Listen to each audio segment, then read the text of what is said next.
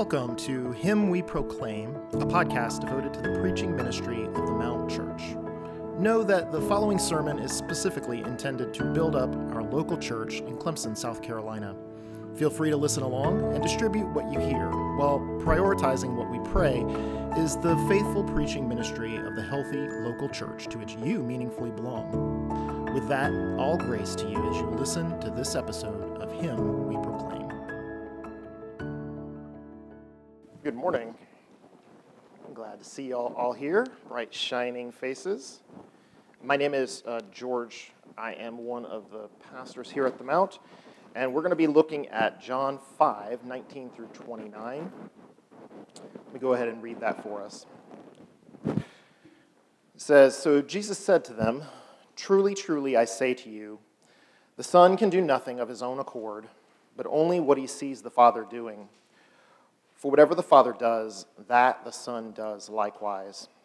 For the Father loves the Son and shows him all that he, he himself is doing. And greater works than these will he show him, so that you may marvel. For as the Father raises the dead and gives them life, so also the Son gives life to whom he will. For the Father judges no one, but has given all judgment to the Son that all may honor the Son just as they honor the Father. Whoever does not honor the Son does not honor the Father who sent him. Truly, truly, I say to you, whoever hears my word and believes him who sent me has eternal life. He does not come into judgment, but is passed from death to life. Truly, truly, I say to you, an hour is coming and is now here when the dead will hear the voice of the Son of God and those who hear will live. For as the Father has life in himself, so he has granted the Son also to have life in himself. And he has given him authority to execute judgment, because he is the Son of Man. Do not marvel at this, for an hour is coming when all who are in the tombs will hear his voice and come out. Those who have done good to the resurrection of life, and those who have done evil to the resurrection of judgment.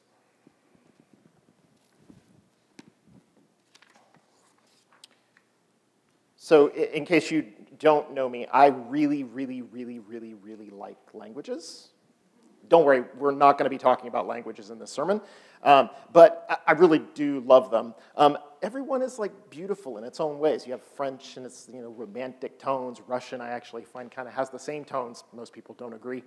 Um, but one of the hardest things about learning a language um, is getting past the desire for one to one correspondence. Um, sure, there's, you know, we have simple things, you know, usually that match up well enough, things like, you know, water or human. Um, most languages will have a word for go or a word for eat.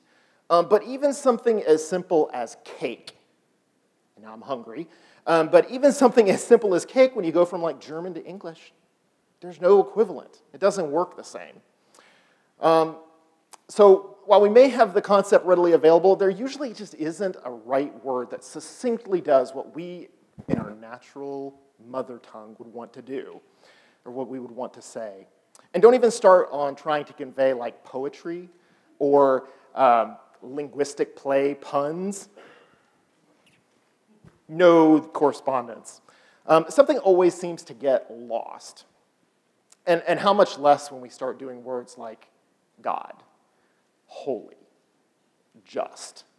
And we have to deal with this enculturated, how embedded it is in a setting, in a context, in a history. That correspondence is a difficult thing to deal with. So I'm go- I am going somewhere. Thinking about our passage, we, we really have to say, who is this Jesus? Uh, we stand on the far side of multiple quests to uncover a real Jesus from Scripture. Uh, but none of us has given, none of them have, has given us any more trustworthy of a picture than we see in the Gospels. The early church, uh, no less than our modern churches, um, have to confront those who would just as soon make a clean break with the Old Testament and only look to the New. Um, people who would see a cold and austere God the Father, but a loving and warm and jovial Son, a legalistic father somebody a relic of the past, um, but a grace filled son who is a God of the new. And then there's, of course, the other side of the spectrum those who are fine with seeing this big, powerful God, but want nothing to do with a personal Redeemer, a personal Savior, somebody who connects with us intimately. Even when we give lip service to the oneness of Father and Son, of treating them as co equal, we're apt to be hoodwinked into a view um, of the Father and Son that's on our own terms, right? We make Jesus the, the bearer of our pet concern, um, the anti capitalist Jesus, uh, the pacifist Jesus, the gluten free Jesus, um, the all love, no wrath Jesus. Um, lately, the God who we breathe in and he gives us warm fuzzies and always tells us nice things about ourselves, Jesus. Who is this Jesus? That's really what Jesus answers in today's passage. He tells us exactly who he is. So, to get a glimpse of Jesus is to see the Father. That's what we're going to see today. I mean, if we're ever looking for a one to one correspondence, in Jesus we find it. The Father's cares and concerns are the Son's cares and concerns. The Father's work is the Son's work. The Father's power and authority are the Son's power and authority. As much as the Father is Lord of his people and the Lord of creation, we're going to see that Jesus is Lord. Oh, but how to make the wonders of the relationship between God the Father and the Son translate into human understanding. How to express just two thirds of the interworking of the Trinity. Jesus does it in three ways asserting truly, truly, Amen, Amen. I say to you all three times. Let's jump right back into the text then. We're going to start at verse 19. It says So Jesus said to them, Truly, truly, I say to you, the Son can do nothing of his own accord, but only what he sees the Father doing. In last week's passage, we read that the Jews were upset because, in their words, Jesus was making himself equal to God. And depending on our background, where you come from, um, your, your past experience in church, we might jump to the wrong conclusions. We might think that he is talking on like Trinitarian terms, that they're equal, co equal in one. And that's really not what the Jews are actually implying. They're, they're saying something closer to the idea that he's making himself independent of God on the same footing, independent, able within his own power to judge and rule and whatnot. And Jesus isn't saying that. And they hope to catch him in, in it. But Jesus does not answer the way that they expect him to. Rather than reject their accusation, he says, No, let's answer this. Let's go fully into it. And so we have this truly, truly. He says, When I act, it's because it is exactly how the Father would act. It is exactly what the Father would do. And not only would do, is doing. It's exactly what the Father is doing. If I'm doing it, you can rest assured this is what the Father intends to be done. When he acts, it glorifies the Father rather than stealing his glory. He's not independent in stealing glory, he's connected with the Father in a unique way. So the two are never at cross purposes with one another. God the Son does what he sees the Father doing. So I want you to see how Jesus fleshes this out. Um, verses 19b uh, through 23 contain four four statements, F O R statements. Four supporting ideas for why Jesus only does what he sees the Father doing. The first is the shortest, but has a ton of potential that lies just beneath the surface. Um, John 5:19b reads, for, uh, for whatever the Father does, that the Son does likewise. Uh, while Jesus may have rejected the idea that he is independent of the Father, he suggests here that he actually agrees with their accusatory wording. The Son does what he sees the Father do, and whatever the Father does, the Son does it too. That's a pretty huge claim. Um, he basically has said that he is able to do what the Father is doing. In power, he's equal with the Father. So rather than reject their claim, no, no, no, no, no, that would be blasphemy, he's, no, no, no. Yeah, I'm equal with God. I have the power God has given me. I do what the Father does because I see what the Father does, and I'm able to do likewise. Briefly, um, this speaks to what theolo- theologians call subordination, um, which is a huge topic that goes way deeper than we can cover um, in this one passage today. But to go just a little bit further, uh, there's usually a question of how Jesus can be subordinate, um, submitted if he is equal in nature with the Father. And Jesus gives pretty much a succinct answer right here. He just cuts right through. He says he is subordinate, he does what he sees the Father doing, and he is equal. He has the power, the ability to do whatever the Father does. The second supporting idea is found in verse 20. Jesus says, For the Father loves the Son and shows him all that he himself is doing. And greater works than these will he show him so that you may marvel. He starts off pointing out that the Father, out of love, shows the Son what he's doing. When Jesus says that he's going to do greater things that's going to make them marvel, he's not trying to be a, a show off. He's not uh, trying to garner attention through marvels. He's saying that there's a work to be done God is showing me that work. There's going to be things that you have not even imagined. You're, you're getting grumpy over a healing on the Sabbath. I'm going to do way more than that. So the master craftsman, God himself, instructs his son in everything he does. We don't want to press that image too far, but if you can imagine Jesus, the carpenter, having trained under his own father, he watches what he does, he gets the trade secrets, he knows exactly how the father does what he does, does his skill, Jesus says, it's just like that. I watch very, very clearly what the Father does, and I do likewise. I've seen everything the Father does, so I'm able to re- reproduce it properly. He's got the inside track, he's got all the trade secrets. And then that moves us on to how would a loving son respond to this love from his Father? What does John usually say?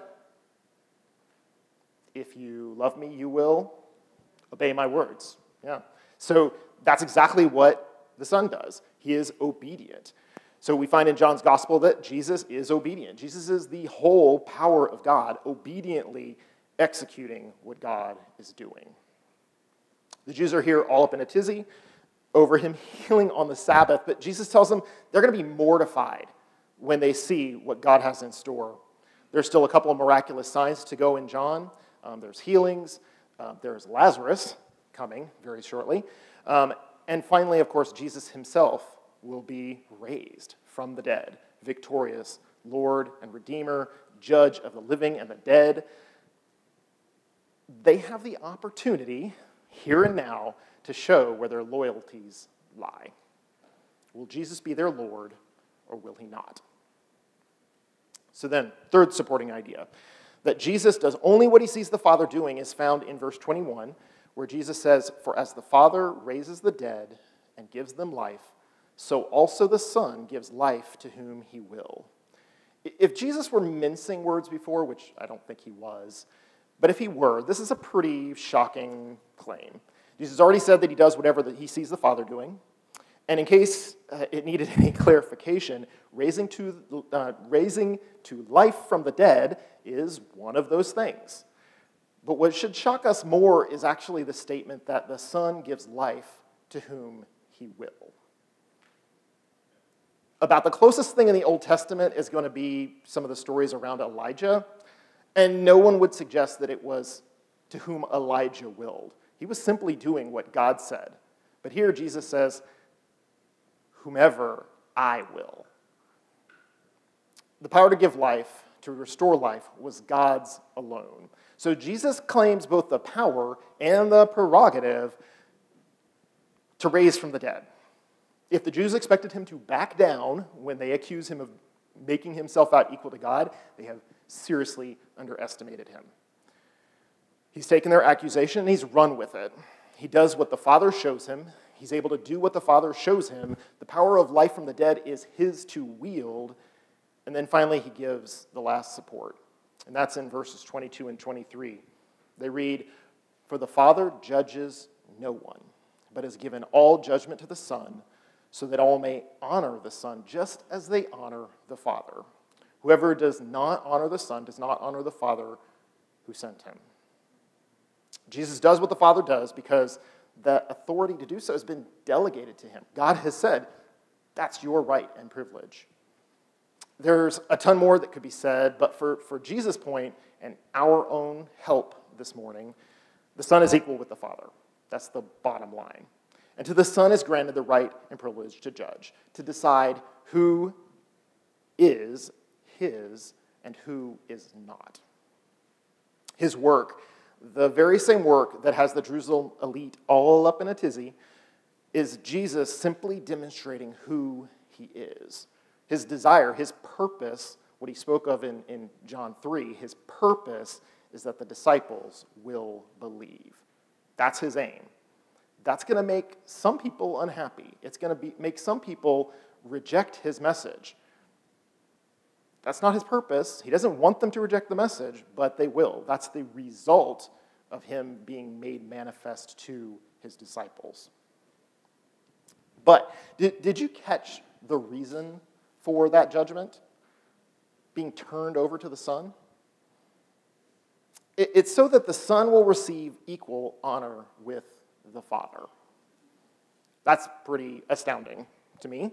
Um, in Isaiah 42, God tells Israel that he will not share glory with another. But Jesus says God the Father has gone out of his way to make certain that the Son receives the honor he's due. In Isaiah 45, God swears that every knee will bow and every tongue swear that in him alone is deliverance and strength. And then we read Paul echoing John, echoing Jesus. Philippians. Being in very nature God, Jesus did not consider equality with God something to be used to his own advantage. Rather, he made himself nothing by taking the very nature of a servant. Being made in human likeness and being found in appearance as a man, he humbled himself by becoming obedient to death, even death on a cross. Therefore, God exalted him to the highest place and gave him the name that is above every name. That at the name of Jesus, every knee should bow in heaven and on earth and under the earth, and every tongue acknowledge that Jesus Christ is Lord to the glory of God the Father. I know there's a lot to take in. Um, breathe a little. Actually, breathing for myself. Jesus is accused of presenting himself as equal to the Father. And Jesus says essentially, more than you could possibly know. The God to whom every knee will bow, it's me. The God who deserves worship as Lord and deliverer, it's me. Jesus does only what the Father is doing because the Father shows him everything, because he does all that the Father does, because he shares the same power to restore life, even fuller life, because he has been granted the authority to judge. In short, Jesus is the Lord. It's that simple. This is why we gather for worship, because he's worthy of that worship. It's not just we come to worship God in a generic, we come to worship a risen Lord who actually, even before rising, had the power of life within himself. We worship the Lord. So, since Jesus is the Lord, we should worship Jesus. Doesn't sound very high and lofty minded, but it's the simple thing to take away from this. Since Jesus is Lord, we should worship him regularly, fervently, truthfully. That's why our first mission as a church is to treasure Jesus. He's worthy of that treasure, He's worthy of that worship. He deserves that worship because God has accorded him honor in keeping with the sacrifice his obedience to death, even death on a cross, as Paul puts it, for his people. Because he is the Son from eternity, not just from his baptism, not just from his resurrection. He was eternally the Son. He deserves a primary place. As we talked in men's group yesterday, we gather to worship because he is worthy of that worship. So, maybe some ways that we can think about thinking through worship. And the first one is going to be just our spiritual disciplines. What are we doing to make Jesus more present to our worship, to more on our mind as relevant, speaking to us day in and day out? So that looks like regular prayer. Personally, go to your closet, pray. Maybe not a closet, that seems weird now, but go to someplace and pray privately. Um, being in His Word, worshiping on your own. Not, not in church, not with your family, but by yourself. Sit there, play a YouTube song. If you don't play an instrument, I don't play an instrument. But find opportunity to worship. Fast. Spend time quietly alone with God, praying, looking at Scripture, poring over Scripture, letting Him inform you about who He is. Okay, so maybe individual spiritual discipline. The next I want to think about is how we worship Jesus as families. It'll apply to some more than others, uh, but we want our kids to know the Lord, right? So they need to see us worshiping in truth. They need to see us worshiping for real a Lord who is worthy of that worship. It's great to see have them experience us worship Christ in the church. That's great. It's great for us to worship independently and privately where no one else can see it. It's important that our roommates, our spouses, our kids see us worship Christ for real in that much more intimate setting. He's worthy of that worship. And hopefully, we desire for them to experience that as well. And then finally, gathering to worship as the body of Christ. We don't gather to be spoon fed self help or to boost our self esteem. Although it's commonly treated as this, we don't gather as a body. It's not a gas station. We are not trying to fill up so that we can make it through another week. We gather as a church, and especially as we baptize, as we share the Lord's Supper, we gather to declare to one another that Jesus is Lord. Hopefully, that reminder does carry us through difficult weeks, temptations, trials. But the point is to come together and declare together in all of our hearing to remind one another that Jesus is Lord. That's it. The gathering of the church declares also to a watching world that Jesus is Lord. So, since Jesus is Lord, we should worship him. And as we're about to hear, we need to hear him with obedience. We don't need to just hear and listen that, and, and do away with it, but we need to respond with obedience. And we'll look at that in verse 24, which says, Truly, truly, I say to you, whoever hears my word and believes him who sent me has eternal life. He does not come into judgment, but has passed from death to life. So let's just sit on this for a moment. The whoever hears my word. Here are just a few examples he might have in mind that we could think through. He could be talking about the disciples. He could be talking about Nicodemus, a couple chapters back at this point. The official from Cana and his family are certainly probably on his mind. Uh, the Samaritan woman and the other villagers. Those who have been healed, like this guy from Bethesda. In the first part of the discourse, Jesus made a bunch of claims. Um, we read in John 3 that Jesus did not come with the purpose of judging. But as he shares who he is, there's a natural result. We already talked about it. There's a natural result. Some will choose life, others will reject it. And in that light, I want you to see what his current audience is actually hearing. Uh, the Jewish leaders in Jerusalem have just accused him of breaking, if not rejecting, the Sabbath entirely heading in the direction of blasphemy, although they haven't accused him of it yet. As Jesus says, Whoever hears my words, they're probably thinking Deuteronomy. I'll show you why in a second. Uh, as he continues and believes him who sent me, they're only more certain that Jesus is getting at this passage in Deuteronomy. And it's Deuteronomy 18. Um, it's 15 through 19. We're going to read just a little portion of that. Moses speaking says, the Lord your God will raise up for you a prophet like me from among you, from your brothers. It is to him you shall listen. And then God continues in verse 18. He says, I will raise up for them a prophet like you from among their brothers, and I will put my words in his mouth, and he shall speak to them all that I command him. And whoever will not listen to my words, that he shall speak in my name, I myself will require it of him. Whether the Jews are hearing Moses speak is debatable. Um, Jesus certainly intends them to hear Moses speak. In next week's passage, which I won't speak for all how that will come out, but Jesus flat out tells them that their accuser in judgment is going to be Moses himself. Jesus certainly has on mind this passage. He is the prophet to come that they are to listen to the words of, that God gives him these words and he is sharing them with the people. The one who ignores Moses is ignoring Jesus and ultimately the Father. And because of that, they're already basically self condemned. Jesus says he doesn't come for the purpose of judgment. They condemn themselves by rejecting the words that Jesus shares. Jesus' words give eternal life, but these leaders, those who should recognize him, reject him out of envy and blindness. Those two envy and blindness. But to those who've listened, again, the official from Cana, the Samaritan woman, the disciples, the glorious truth is available now. Jesus' presence means that he extends life, spiritual life, now. Like changing our physical address one moment, we are in a resident of death. Resident of death. We're dead in our sins.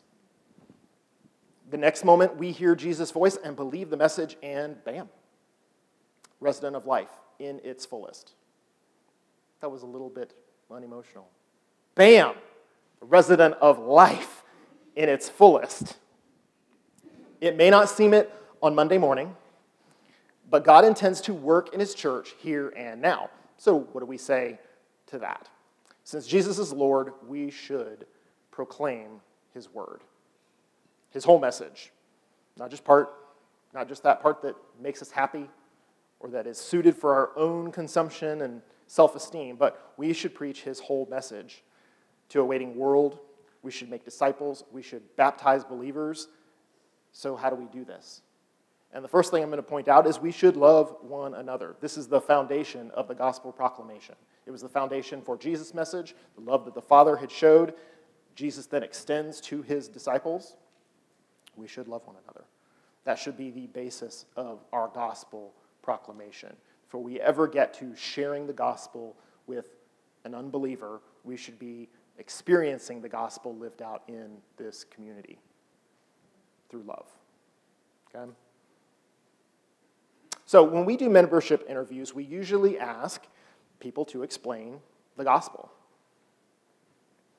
And the good thing is, we have experienced a lot of good explanation of the gospel. It's always encouraging to hear new, new, new members, people coming forward for membership, share the gospel well and show their love for Christ through it. So, the gospel. Where do we start? We start with our fallen condition, right? We start with Adam having sinned, violated God's command, we start there. We start with his sin, but then we move quickly on to our own sin, our own choices that separate us from God. So, what do we do about it? We have Jesus here presenting himself as the one who can give life. If we would just hear his word, respond to it, accept the Father's message about how, who Jesus is, we can experience new life here and now. We don't have to wait for the future. There's certainly more to come in the future, but we can experience life, new life now. Well, let's go on to the last truly, truly, I say to you from Jesus. In verse 25, he starts Truly, truly, I say to you, an hour is coming and is now here when the dead will hear the voice of the Son of God, and those who hear will live. For as the Father has life in himself, so he has granted the Son also to have life in himself. And he has given him authority to execute judgment because he is the Son of Man. Do not marvel at this, for an hour is coming when all who are in the tombs will hear his voice and come out, those who have done good to the resurrection of life, and those who have done evil to the res- resurrection of judgment. An hour is coming and is now here. With that short phrase, we get a glimpse at overlapping timelines in the mind of Jesus. Verses 25 through 27, there's a blurring of the present and of the future. A blurring of the spiritual life we can experience now and the resurrection life we're promised. We must see that the dead he is talking about, those who will hear his voice, are not just those who have died and await the resurrection, but rather it is, we've already mentioned, the Samaritan woman, the official from Cana, Peter and Andrew, John, and the rest of the disciples. These are the dead who will hear and live. Not just the physically dead, but the spiritually dead that Jesus has come to deliver. He's overlapping. He's seeing their resurrection life lived out now and the future resurrection life to come. And he knows us so well, so he offers two more encouragements. Uh, first, God, the God of Abraham, the God of the living, who has life in his very nature, dependent on no one, gives that same kind of life to the Son from eternity. We aren't like that. God breathed into us to give us life. God sustains all of creation to give us life. We don't have life in ourselves. We're always dependent. But we can rest assured that our Savior, our advocate, our judge, has life as part of his very nature. At the other encouragement, God has given Jesus the authority to execute judgment. Sounds pretty dark. We don't like to think about judgment, but this is such an encouragement. The Son who calls us his own, who has promised never to leave us or forsake us, that's our judge. I'd like to have a judge in my pocket like that as well. Not to say that Jesus is in our pocket. Not just for the long hoped for future, but what an encouragement now as we face temptation towards sin in our own bodies. The judge stands already having given us a message of not condemned, my own, my name written on you. Um, as we face world powers opposed to the spread of God's kingdom, you're mine. Don't fear them. I love you. And then Jesus brings it to the last day. Um, he was talking blurred. Now we see as he starts, he, ta- he talks about it differently. He says, Do not marvel at this, for an hour is coming when all who are in the tombs, what did he leave out? A time, an hour is coming, but he doesn't say end is now. An hour is coming. So now he switches gears. He's been talking blurred timeline, now he's looking to the future. Since Jesus is Lord, we should accept the life he offers now. We should experience resurrection life, at least a taste of it now. We shouldn't put it off for the future. We shouldn't hide out on, as Paul puts it, I guess, on a roof, just waiting for the Lord to appear. We need to experience resurrection life now. And the question is what do you think of Jesus? The Jesus who utters these words. Do you trust him? Do you believe on his own assertion, on his own statements, and by his works that he's done that he actually is Lord? That he is actually the judge, living and the dead? Will you trust John's testimony about him? Will you trust the disciples' testimony about him? Will you trust the church's testimony through history about him? Will you hear out a friend who wants to share it with you? we really, as Christians, should be careful not to neglect what we hear in God's Word. Um, I think that's Hebrew, Hebrews 2 1 through 4 says it perfectly. It says, Therefore, we must pay much closer attention to what we have heard, lest we drift away from it. For since the message declared by angels proved to be reliable, and every transgression or disobedience received a just retribution, how shall we escape if we neglect such a great salvation. It was declared first by the Lord, and it was attested to us by those who heard, while God also bore witness by signs and wonders and various miracles and by gifts of the Holy Spirit distributed according to his will. We have it laid out. Jesus says, It's me. I'm Lord. Are you going to believe me? Are you going to trust that I am who I said I am. So, for those that don't know Christ, The invitation is sitting out there from Jesus. But it doesn't end there. As believers, we have that same invitation to life minute by minute offered. Will we believe him? Will we take him at his word and receive that resurrection life to live out following Jesus?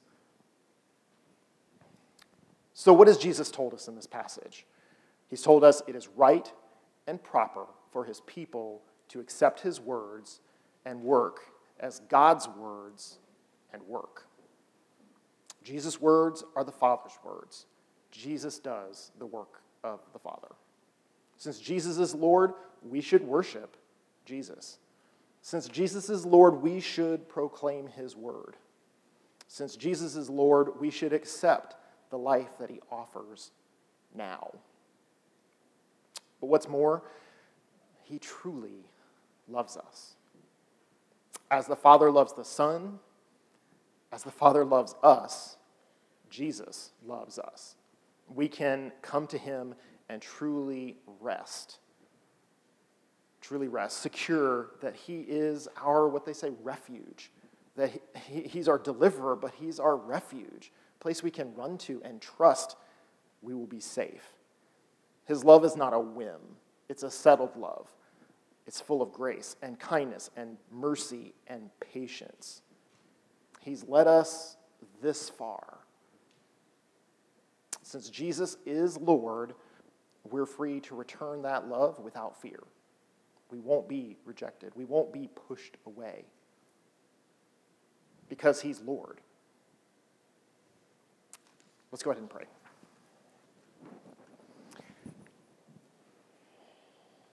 God, thank you for this opportunity to be in your word this morning. God, to get a glimpse of you. God, may we see Jesus clearly. May we know the love he has for us. May we respond to him as Lord.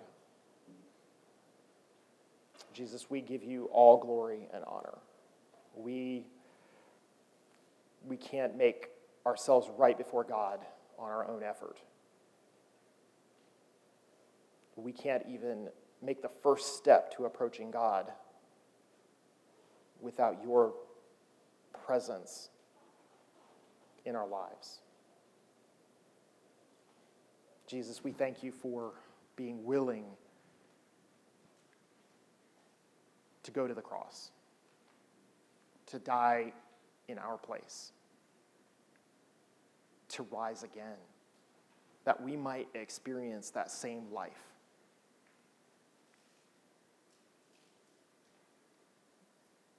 Jesus, we ask you only to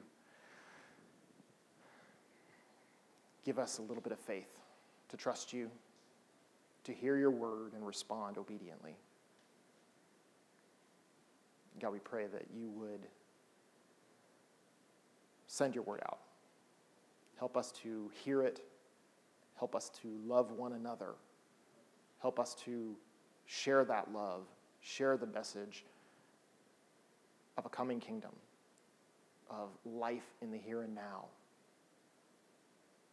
of access to the throne room of God now. Help us to share that with the world around us. God, we praise you. Jesus, we lift you up in our, in our minds, in our thoughts, in our hopes. We turn it all to you. In Jesus' name, amen.